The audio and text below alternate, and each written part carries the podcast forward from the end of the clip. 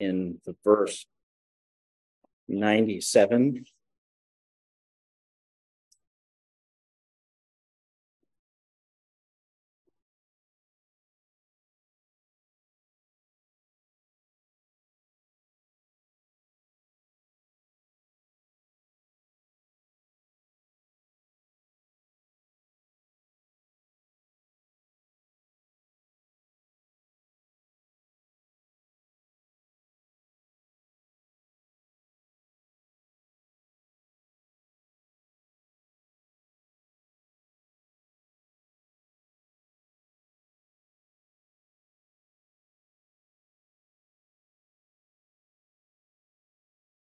But we're we're at the equivalent of our letter M. And um,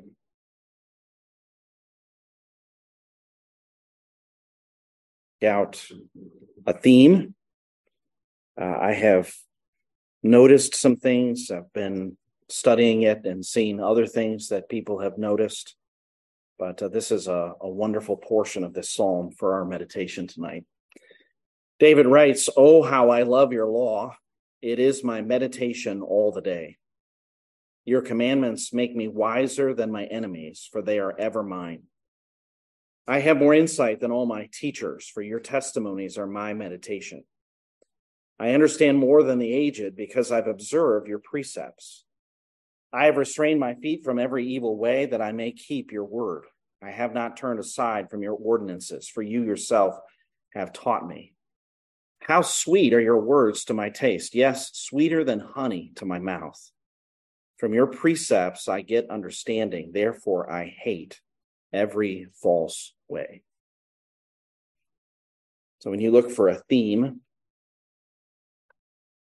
uh, in a passage of scripture, sometimes it is repeated uh, words, the same word, sometimes a repeated idea, um, as you go through these verses, I don't know if you noticed any words that are repeated or repeated emphasis. Of course, we have as a theme of the psalm the Word of God. Um, but in addition to the Word of God, remember Psalm 119 is a psalm filled with prayer because the psalmist is talking to God about his Word. If you remember that in this section, uh, you realize as he's using pronouns, he's directly addressing God as he talks about God's law. Oh, how I love your law, your commandments, verse 98. Your testimonies are my meditation. I've observed your precepts. And so there's that element of he's praying about God's word back to God and telling God um, what he loves, what he values, what his experience is because of God's word? Anything else that you would see as a theme in this section?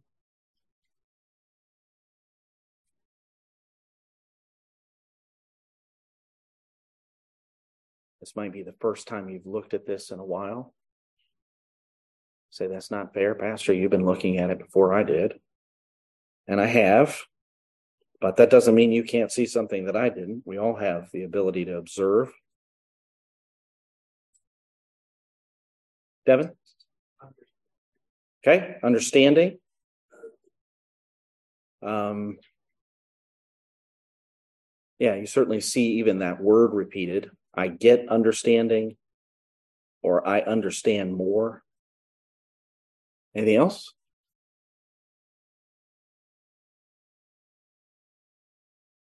You notice his use of comparisons in verses 98 through 100.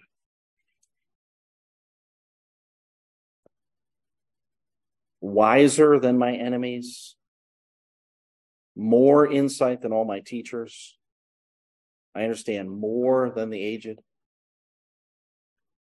So he is comparing the wisdom that he has, not native to himself, but he has it because of God's word and I do think you see the wisdom and the understanding that he has that is greater. So if you had a theme here of his greater wisdom through the word, that would be part of what uh, is is being emphasized here.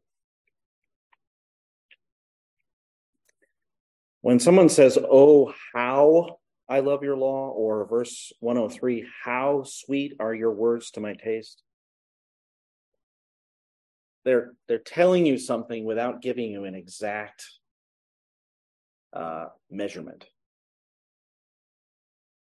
Um, we actually have a comparison in verse 103 because he says, How sweet are your words? He says, Sweeter than honey. So he does give us a comparison, but he's not telling us how sweet honey is. He's just saying the word of God is sweeter than this as far as its taste to my mouth. And that's one way that sometimes we're drawn in to what the scripture is talking about when someone says how great something is without stating it in terms of a measurement. So that's how he begins here as he expresses his love for God's law. He said, Oh, how I love your law. Now, he does give, in a sense, a uh, an indication of that or a proof of that, and that is what? How does he prove that he loves God's law? Now, it's more than this, but it is in part this in the rest of verse 97. What proves that he loves God's law? All right, he's meditating on it. And how often? All day long. Okay, all the day. If you said to the Lord, Oh, how I love your law, it is my meditation once a day. What does that tell you? It doesn't really express the same kind of love. But when someone is thinking about something all day long, they're thinking about perhaps the person that they love all day long. It tells you the ardent, clinging kind of attachment.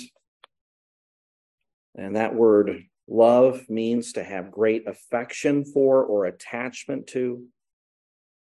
And what does he love? He loves God's law, which is his word. If David, as the writer by this point in his life, which it seems he may have, has already taken God's law and he has certainly, if he's meditating on it, there's that aspect to it, but he may have been one of the kings who actually obeyed the law of the king, which was to take the word of God, to take the law of God, and write out a copy for himself.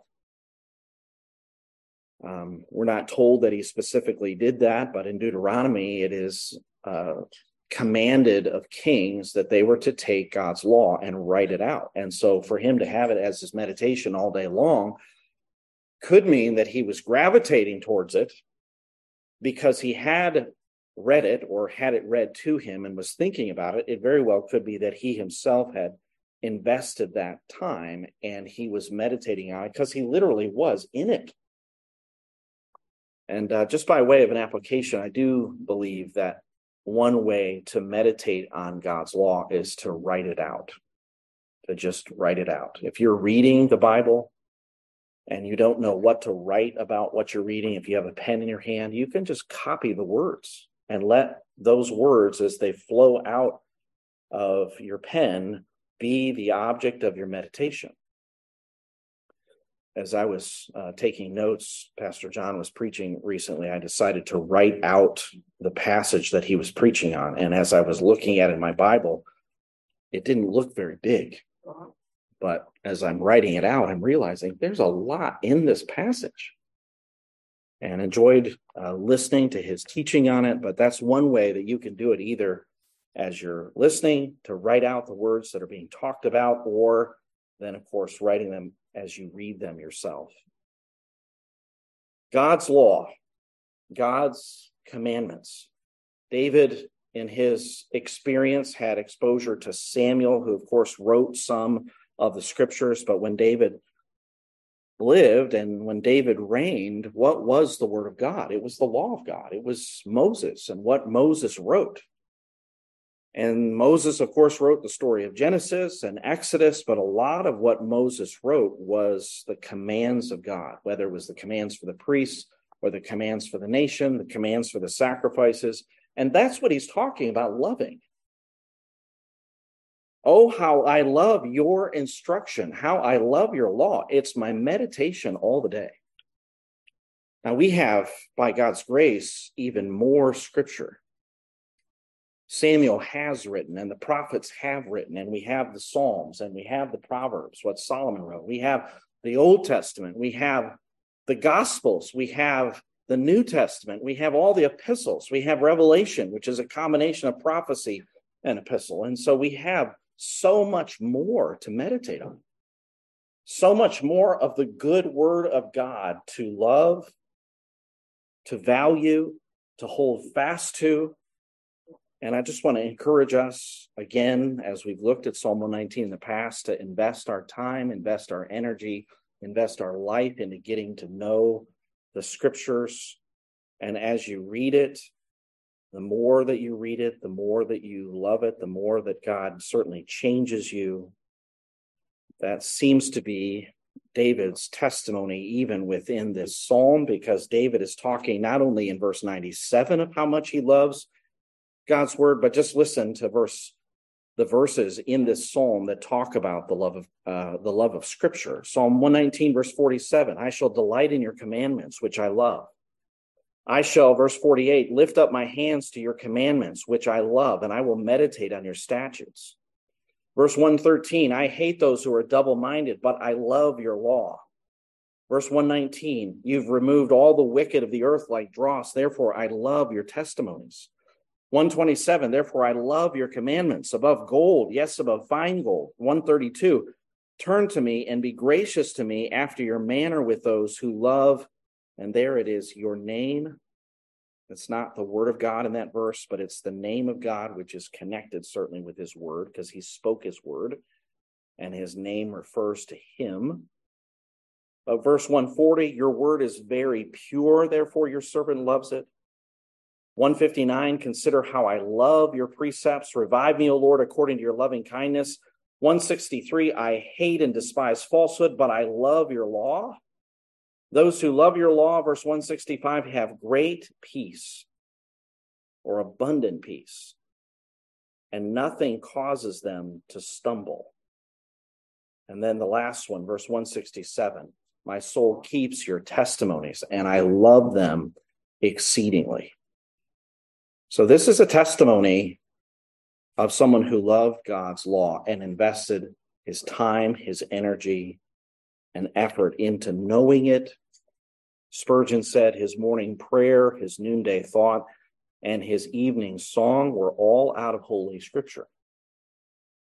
I just ask you, are you meditating on God's word? And do you love God's word?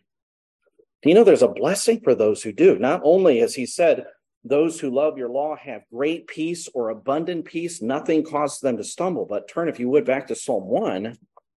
Remember these promises? In Psalm 1 of the prosperity or the soul prosperity of those who meditate in God's law. Psalm 1 David writes, How blessed is the man who does not walk in the counsel of the wicked, nor stand in the path of sinners, nor sit in the seat of scoffers, but his delight is in the law of the Lord, and in his law he meditates day and night. He will be like a tree firmly planted by streams of water, which yields its fruit in its season, and its leaf does not wither, and whatever he does, he prospers. So there's the promise. And it's really waiting there for us. And may the Lord help us to pursue God and really, it's as we show attention to the word of God, we're actually showing God attention because God is the one who speaks through his word. This is our way to relate to God, this is our way to know God. I think you have to ask the question if it's not that in your life, if it's not the word of God in your life, what is it? Something's occupying your attention.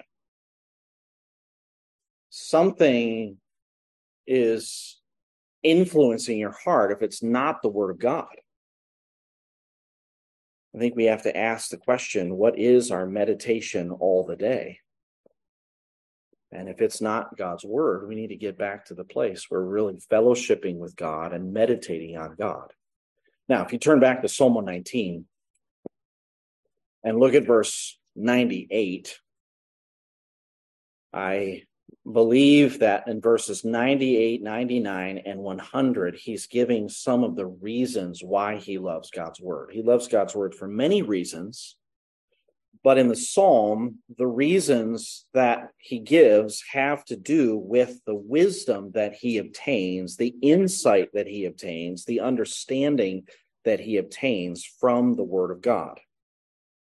So there's three comparisons here. Your commandments make me wiser than my enemies. Verse 99, I have more insight than all my teachers. Verse 100, I understand more than the aged. Three groups, all with a certain wisdom. His enemies, who were crafty and powerful and cunning, and who would have put all of their powers into trying to defeat David and David's testimony is that God's commandments made him wiser than his enemies. You remember when Absalom, his son, rebelled against him? And David had to leave Jerusalem. And David learned that his wisest advisor had joined with Absalom, Ahithophel. Imagine that. Someone who had been involved at the most intimate level in your discussions of your kingdom, and then suddenly that person is with your enemy. He knows the counsels of David's heart. He had given him counsel, he had given him guidance and wisdom, and his words were regarded almost as the word of God because he was so wise. But now that same person is false. He's sided with your enemy. What do you do? What did David do? Remember what David did? The wisdom that the Lord gave him in those moments, in one way, is very simple, but it was an effective tool that Ahithophel wasn't using. Because Ahithophel was with the enemy, he was with Absalom. His heart was false. David prayed. David turned to prayer and exercised wisdom by turning to the Lord in the midst of that circumstance? Where did David learn to do that? Well, certainly the Lord commands his people to seek him, and that would include prayer. But David had seen, if he had read the scriptures, and his testimony here implies that he had, he knew that Abraham had sought God through prayer, that Jacob had sought God through prayer, that Moses had sought God through prayer, no doubt he had seen Samuel seek God through prayer, and David prayed. He prayed a very specific prayer. And God heard that prayer. So even when his wisest counselor had turned against him, he had the wisdom to be able to defeat what was now his enemy because of the word of God, because of God. And notice that in verse 98, as he continues, he says, Your commandments make me wiser than my enemies. And there's a difference in translation here. It says, For they are ever mine, or it could be they are ever with me. Uh, the Greek translation of the Old Testament in this verse says that it is, the word of God is with me unto the ages. And literally in the original language, it's forever. It is with me. God's word is forever with me. So even if my trusted counselor, the one who gives guidance and wisdom, is gone, God's word isn't gone. And he is wiser than any of the counselors I might have on earth. So I just want to encourage you you have a counselor who is always with you if you have the word of God. It doesn't ever have to leave, it always gives good guidance. How do you respond when someone acts as your adversary? How do you handle that? Well, God's word gives us a guide. Even when David was faced with Saul, and even when Saul was chasing after him, remember that David in the wilderness is still trying to obey God, still fixed on the fact that Saul was the Lord's anointed and as he acted in response to Saul's chasing him. He continued to profess loyalty, continued to regard God's anointed and act in wise ways so that he not only secured the, the, the, followership, you might say, of his men, but when he became king, they understood how to treat the Lord's anointed because he also was the Lord's anointed. So the Lord gave David wisdom. He was wiser than his enemies, wiser than Saul, because he was following the word of God. The word of God, of course, was with him. Notice verse 99. In addition to being wiser than his enemies, says, I have more insight than all my teachers, for your testimonies are my meditation. So he's given a reason as to why he loves the law of God, because God's commandments make him wiser than his enemies. Now he says, I have more insight than all my teachers. Insight is just a dictionary definition the power or act of seeing into a situation, understanding it. Insight comes through study and observation. Teachers, you could say, are born with the same amount of insight as anyone else. They may have, because of God's gifting, a tendency to try to understand things, and then once they do, then to communicate. And as they communicate and understand, they seek to sometimes they get questions and they seek to understand more and more and so their their insight is based in part upon experience we don't know who david's teachers were david says here implies or indicates that he has some he thought about david's teachers in his life certainly his father his mother his brothers may have instructed him on what it meant to be a shepherd on the hillside but as you see David growing and maturing as a man and spending time in the military, he may have had military teachers who taught him. Uh, obviously, when he fought Goliath, all he'd had was his own experience of killing a lion and a bear. But as time went along, certainly he had others who instructed him. And even Samuel would be an advisor or an instructor. Uh, there was a time when David was running from Saul and he found refuge with Samuel. And Samuel knew that Saul was after David, and so they went together to a place, and it was just Samuel and David for a period of time. So, Samuel, this wise, godly prophet, was one of David's teachers. And yet, David says here, notice what he says I have more insight than all my teachers. Uh, whether Samuel or anyone else he had in the past, whether his parents or whatever. And why is that? Why could he say that? And this is, you might say, well, this sounds like boasting, but he's actually boasting in God and in God's word because it's God and his testimonies that are teaching him. God is his teacher. Why does he have greater understanding or insight than all of his teachers? It's because God's testimonies are his meditation. Christopher Ash in a little book called Bible Delight, Heartbeat of the Word of God. It's just on Psalm 119. He says, If the source of my teacher's teaching is my teacher's wisdom, then I, as his pupil, will never get beyond him.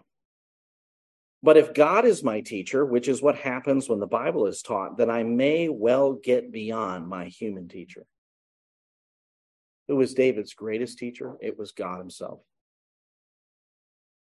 Jesus, remember, taught his disciples that they had one teacher, one master. They were to call no man father. They were not to call someone rabbi and look to that person, other than, of course, Jesus himself, as their teacher. God is their teacher. And I would just ask you tonight who is your teacher? Are you being taught of God? Are you looking to God to teach you and give you instruction? And if you have a teacher who thinks that they somehow knows more than God, you obviously need to stop listening to that teacher. If someone is teaching you contrary to what God has said, you obviously need to have discernment based upon the word of God because God is truly the one who teaches the truth. And uh, just by way of application, what do you pray when you spend time in the Bible?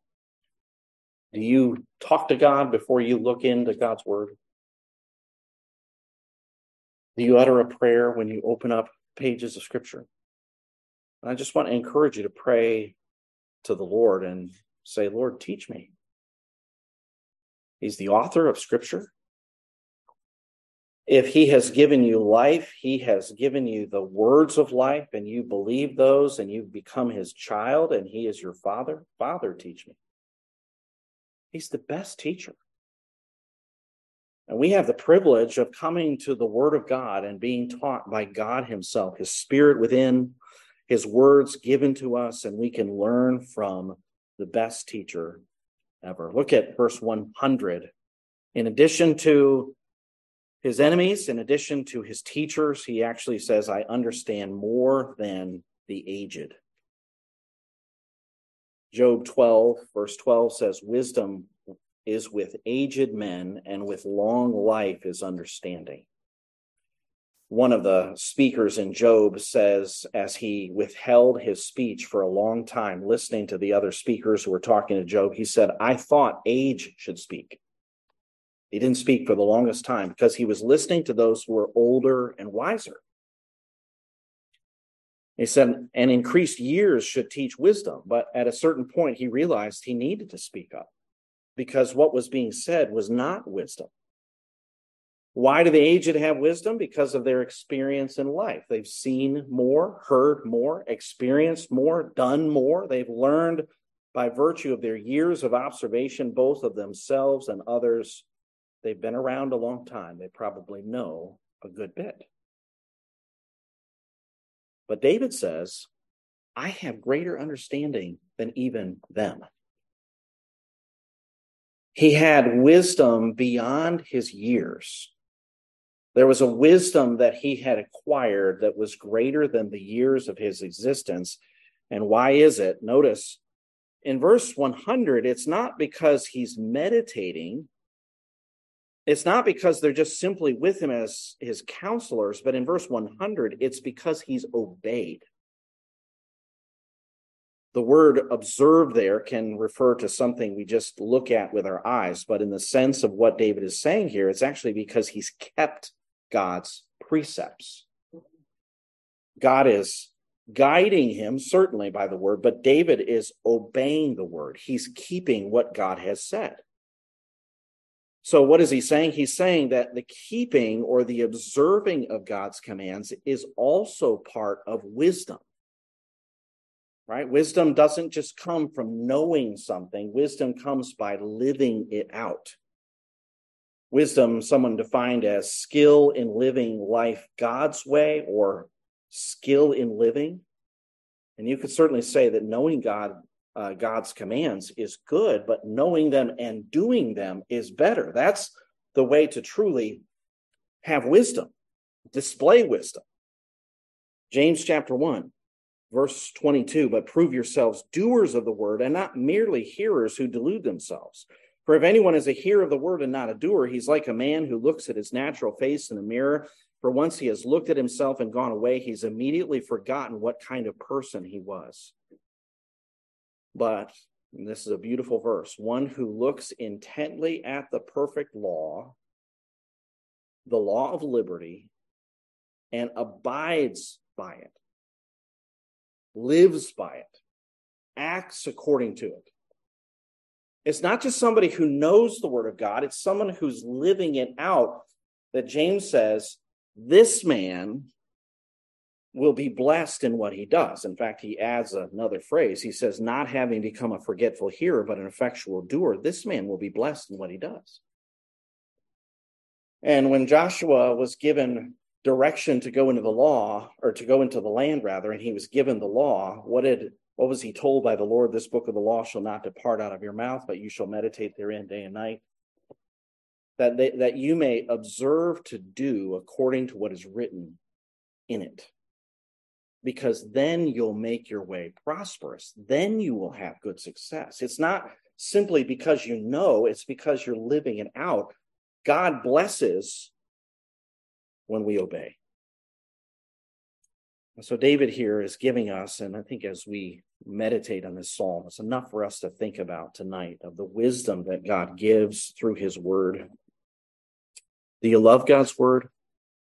Are you increasing in your wisdom because of your meditation on it? Its presence with you, and because you're putting it into practice in your life. As we walk in the Christian life, we have a guide. It's our guide for life.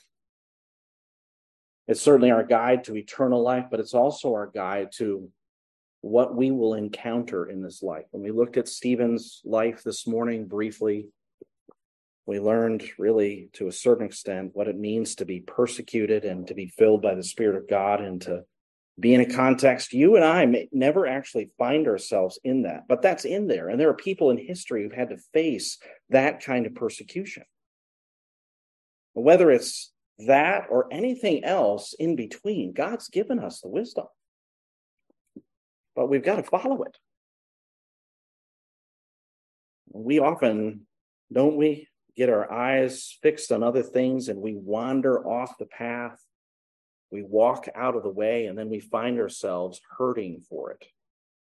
Like many times Pilgrim did in the Pilgrim's Progress as he knew the right way, he had the map to go the right way, but then he sees this way that it seems good. It seems like he could get further if he just took this path. But what he found in that path of disobedience, that forbidden path, as it's called, he found heartache. And that's what happens when we get off the way. May the Lord help us to walk in God's ways and to have the wisdom that comes through his word. Let's look to the Lord in prayer. Father, we pray, even as we've gathered tonight to meditate upon your word, that we would indeed think upon it, that we would see the blessing, Lord, of the wisdom that you have given, and that we would put it into practice in our lives. We pray that you'd help us to obey, and whether that has to do with our relationship with you our turning away from sin, our turning into the path of righteousness, our relationship to others, our relationship in the workplace, our whatever it may be, Lord, help us to follow the wisdom of your word.